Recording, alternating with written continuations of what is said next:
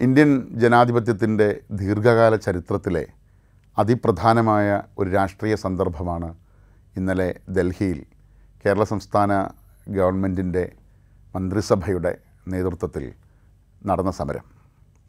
ആ സമരത്തിന് ലഭിച്ച പിന്തുണ തമിഴ്നാട്ടിൽ നിന്നും പഞ്ചാബ് ഗവൺമെന്റിൽ നിന്നും കർണാടകത്തിൽ നിന്ന് ഡൽഹിയിൽ നിന്ന് പഞ്ചാബിൽ നിന്നെല്ലാം ലഭിച്ച ആ പിന്തുണ വ്യക്തമാക്കുന്നത് ആ സമരത്തിന്റെ ഭരണഘടനാപരമായ പ്രാധാന്യം അംഗീകരിക്കപ്പെട്ടു എന്നുള്ളതാണ്. സാധാരണ നിലയിൽ കേന്ദ്ര സർക്കാരിനെതിരായ സമരങ്ങൾക്ക് വലിയ പ്രാധാന്യം ലഭിക്കേണ്ട ഒരു മാധ്യമാന്തരീക്ഷമല്ല രാജ്യത്ത് നിലവിലുള്ളത്. എങ്കിൽ പോലും ഇന്ന് പുറത്തിറങ്ങിയ മിക്കവാറും മുഴുവൻ ദേശീയ പത്രങ്ങളുടെയും പ്രധാന വാർത്ത ഇന്നലെ നടന്ന സമരമായിരുന്നു. അതുപോലെ ഇന്നലെയുള്ള ചാനൽ വാർത്തകളുടെയൊക്കെ മുഖ്യഭാഗവും ഈ സമരം ശ്രദ്ധ നേടുകയുണ്ടായി.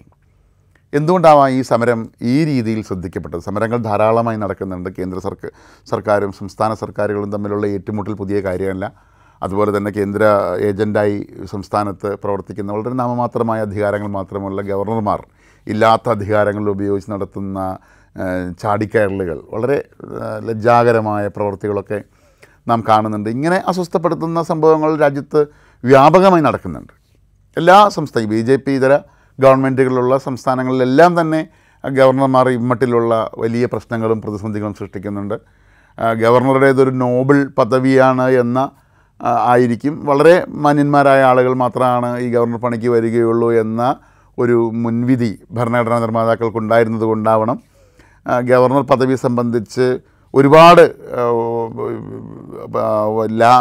ലാക്കുണകൾ ഭരണഘടനയിലുള്ളത്. അതിനകത്ത് പിടിച്ചു തൂങ്ങിയിട്ടാണ് ഈ ഗവർണർമാരൊക്കെ ഇമാതിരിയുള്ള പ്രവൃത്തികളിൽ ഏർപ്പെടുന്നത്. അതുകൊണ്ട് അതൊന്നൊരു വലിയ വാർത്തയല്ല ഇപ്പോൾ പക്ഷേ എന്ത് എന്നിട്ടും ഈ സമരം കേരളം പോലെ ഒരു ചെറിയ സംസ്ഥാനം ഡൽഹിയിൽ പോയി നടത്തിയ ഈ സമരം രാജ്യവ്യാപകമായി ശ്രദ്ധ നേടിയതിന്റെ പ്രധാനപ്പെട്ട കാര്യം ആ സമരം ഭരണഘടനാപരമായ വലിയൊരു ചോദ്യമുയർത്തുന്നുണ്ട് എന്നുള്ളതും ഇന്ത്യൻ ജനാധിപത്യത്തെ സംബന്ധിച്ച വളരെ പ്രധാനമായിട്ടുള്ള ചില ആരായലുകൾ നടത്തുന്നുണ്ടെന്നുള്ളതാണ് ഒന്നാമതായി അതല്ലാതെ ആ സമരത്തിന്റെ പ്രാഥമിക ആവശ്യമായി നാം പറയുന്ന സാമ്പത്തിക പ്രതിസന്ധിയിൽ നിന്ന് സംസ്ഥാനത്തെ കരകയറ്റുന്നതിന് വേണ്ടി കേന്ദ്രം സംസ്ഥാനങ്ങൾക്ക് സംസ്ഥാനത്തിന് മേൽ ഏർപ്പെടുത്തിയിട്ടുള്ള ഈ വരിഞ്ഞു മുറുകലുകളൊന്ന് അയച്ചു വിടണം. നമുക്ക് അർഹതപ്പെട്ട വിഹിതങ്ങളെല്ലാം കൃത്യമായി കിട്ടണം.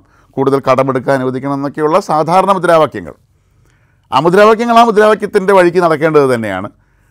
അതല്ലാതെ ഈ സമരത്തിന്റെ ജനാധിപത്യത്തിന്റെ ചരിത്രത്തിലും ഭരണഘടനാപരമായുള്ള പ്രാധാന്യം ഈ സമരം ഫെഡറലിസം എന്ന് പറയുന്ന അടിസ്ഥാന ആശയത്തെ സംബന്ധിച്ച് മർമ്മപ്രധാനമായ ചില ചോദ്യങ്ങൾ ഉയർത്തുന്നുണ്ടെന്നുള്ളതാണ്. എന്താണ് ഇന്ത്യൻ ഫെഡറലിസത്തിന്റെ അടിത്തറ?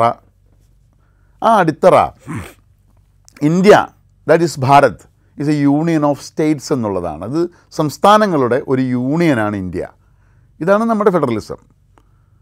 ഒരിക്കലും എന്തല്ല യൂണിയൻ ഓൺ സ്റ്റേറ്റ്സ് അല്ല. സ്റ്റേറ്റ്സുകൾക്ക് മേലെ ഉള്ള സംസ്ഥാനങ്ങൾക്ക് മേലെയുള്ള കേന്ദ്രം എന്നുള്ളതല്ല ഇന്ത്യൻ ഫെഡറലിസത്തിന്റെ അടിത്തറ. ഇത് ഇന്ത്യൻ ഭരണഘടനയുടെ ഉറപ്പിച്ച് പറയലുകളിലൊന്നാണ്. ഒരു മാറ്റവുമില്ല തുടരുന്ന ഒന്നാണ്. സംസ്ഥാനങ്ങളുടെ ഒരു യൂണിയൻ എന്ന് പറഞ്ഞാൽ ആ വാക്കിൽ തന്നെ നമുക്കറിയാം നമ്മൾ ഉണ്ടാക്കുന്ന ഒരു സംവിധാനമാണ്. അതല്ലാതെ ആദ്യം കേന്ദ്രം ഉണ്ടാവുകയും കേന്ദ്രം അവരുടെ ഭരണ സൗകര്യാർത്ഥം നമ്മൾ ഈ സംസ്ഥാന സർക്കാരുകൾ പഞ്ചായത്തുകളെയും മുനിസിപ്പാലിറ്റികളെയും ഒക്കെ കോർപ്പറേഷനുകളെയൊക്കെ തിരിക്കുന്നത് പോലെ ഭരണ സൗകര്യാർത്ഥം പ്രാദേശിക ഗവൺമെന്റുകളെ സൃഷ്ടിക്കുന്നത് പോലെ കേന്ദ്ര സർക്കാർ ഉണ്ടാക്കിയ പ്രാദേശിക ഭരണ സംവിധാനത്തിന്റെ പേരല്ല സംസ്ഥാനങ്ങൾ. നിർഭാഗ്യവശാൽ ഇപ്പോഴത്തെ ആളുകളോട് കഴിഞ്ഞ പത്ത് വർഷമായി കേന്ദ്ര ഭരണകൂടം കാട്ടുന്ന പ്രവൃത്തികൾ ധ്വനിപ്പിക്കുന്നത് അങ്ങനെയാണ്. പഞ്ചായത്ത് പോലെയോ കോർപ്പറേഷൻ പോലെയോ മുനിസിപ്പാലിറ്റി പോലെയോ ഉള്ള ഒരു പ്രാദേശിക ഭരണ സംവിധാനമാണ് സ്റ്റേറ്റ് എന്ന സങ്കല്പത്തിലാണ് പൊതുവിൽ കേന്ദ്ര ഭരണം നടപ്പാക്കുന്നത്. പക്ഷേ അത് ഭരണഘടനാ വിരുദ്ധമാണ് രാജ്യ താല്പര്യ വിരുദ്ധമാണ്. കാരണം ഇന്ത്യ എന്ന ആശയം ഉണ്ടായത് സംഘപരിവാർ ചരിത്ര പുസ്തകങ്ങളിലോ ചരിത്ര കഥാപുസ്തകങ്ങളിലോ കാണുന്നത് പോലെ കച്ച് മുതൽ നീണ്ടുകിട കന്യാകുമാരി വരെ നീണ്ടു കിടന്നിരുന്ന വലിയൊരു ഭൂഭാഗം അങ്ങനെയൊന്നും അല്ലല്ലോ ചരിത്രം. നമുക്കറിയുന്നത് പോലെ ഇന്ത്യ രൂപപ്പെടുന്നത് ദീർഘകാലമായ സ്വാതന്ത്ര്യ സമരത്തിന്റെ ഭാഗമായി നമ്മളുണ്ടാക്കിയ ചില ഉടമ്പടികളുടെ ഭാഗമായി നമ്മളുണ്ടാക്കിയ ഭരണഘടനയുടെ ഭാഗമായി ഉണ്ടാക്കിയ ഒരു ആധുനിക രാഷ്ട്ര സംവിധാനത്തിന്റെ പേരാണ് ഇന്ത്യ. ആ ഇന്ത്യ എന്ന് പറയുന്നത് സംസ്ഥാനങ്ങളുടെ ഒരു യൂണിയനാണ്. ഈ സംസ്ഥാനങ്ങളുടെ യൂണിയൻ എന്ന് പറയുമ്പോൾ സംസ്ഥാനങ്ങൾ ഇപ്പോൾ ജി എസ് ടി നടപ്പാക്കിയ രാജ്യമെന്ന നിലയിൽ നമ്മൾ സോപ്പോ ചീപ്പോ കണ്ണാടിയോ വാങ്ങുമ്പോൾ അതിന്റെ കൂടെ കൊടുക്കുന്ന നികുതി ആ നികുതി രണ്ട് ഭരണകൂടങ്ങൾക്ക് വീതിച്ചു പോകേണ്ടതാണ്. ഒന്ന് നമ്മുടെ സംസ്ഥാന ഭരണകൂടങ്ങൾക്കും ഒന്ന് ഈ സംസ്ഥാന ഭരണകൂടങ്ങൾ സൗകര്യാർത്ഥം ഉണ്ടാക്കിയിട്ടുള്ള ഈ കേന്ദ്ര ഭരണകൂടം എന്ന് പറയുന്ന യൂണിയനും. അപ്പം നമ്മൾ ഈ ജി എസ് ടി ആയി കൊടുക്കുന്ന അല്ലെങ്കിൽ നമ്മൾ വരുമാന നികുതി ആയി കൊടുക്കുന്ന നമ്മൾ പലതരം നികുതികളായി കൊടുക്കുന്ന ഈ പണം. ഈ പണം ഉപയോഗിച്ച് നമുക്ക് സേവനങ്ങൾ ചെയ്യുക എന്നുള്ളതാണ് ഈ സർക്കാരുകളുടെ പണി. ആ രീതിയിലും അതാണ് വാസ്തവത്തിൽ നമ്മുടെ രാജ്യസങ്കല്പത്തിന്റെയും പൗരസങ്കല്പത്തിന്റെ അടിത്തറ.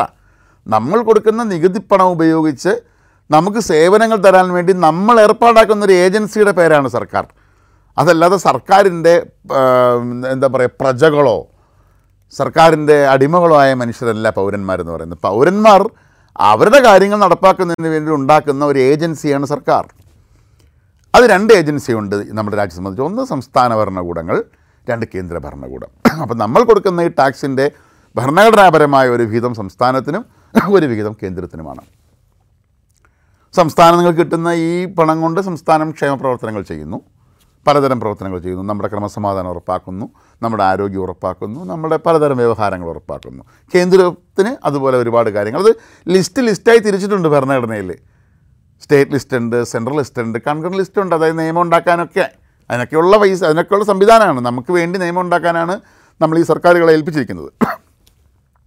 ഇതിനകത്ത് ചെയ്യാൻ പാടില്ലാത്തത് കേന്ദ്രം ചെയ്യുന്നു എന്നുള്ളതാണ് സംസ്ഥാനങ്ങളുടെ ആരോപണം.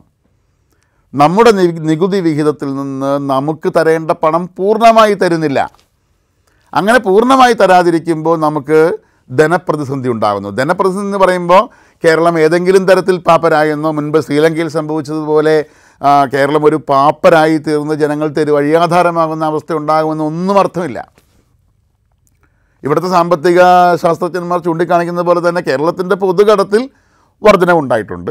അതുപോലെ തന്നെ നിത്യച്ചെലവുകൾ പെൻഷനുകൾ ഉൾപ്പെടെയുള്ള വെൽഫെയർ പെൻഷനുകൾ മുതലായ കാര്യങ്ങൾ കൃത്യമായി നിർവഹിക്കുന്നതിന് ധാരാളം പണത്തിന്റെ വരവ് ആവശ്യമുണ്ട്. ആ വരവിൽ കുറവുണ്ട്.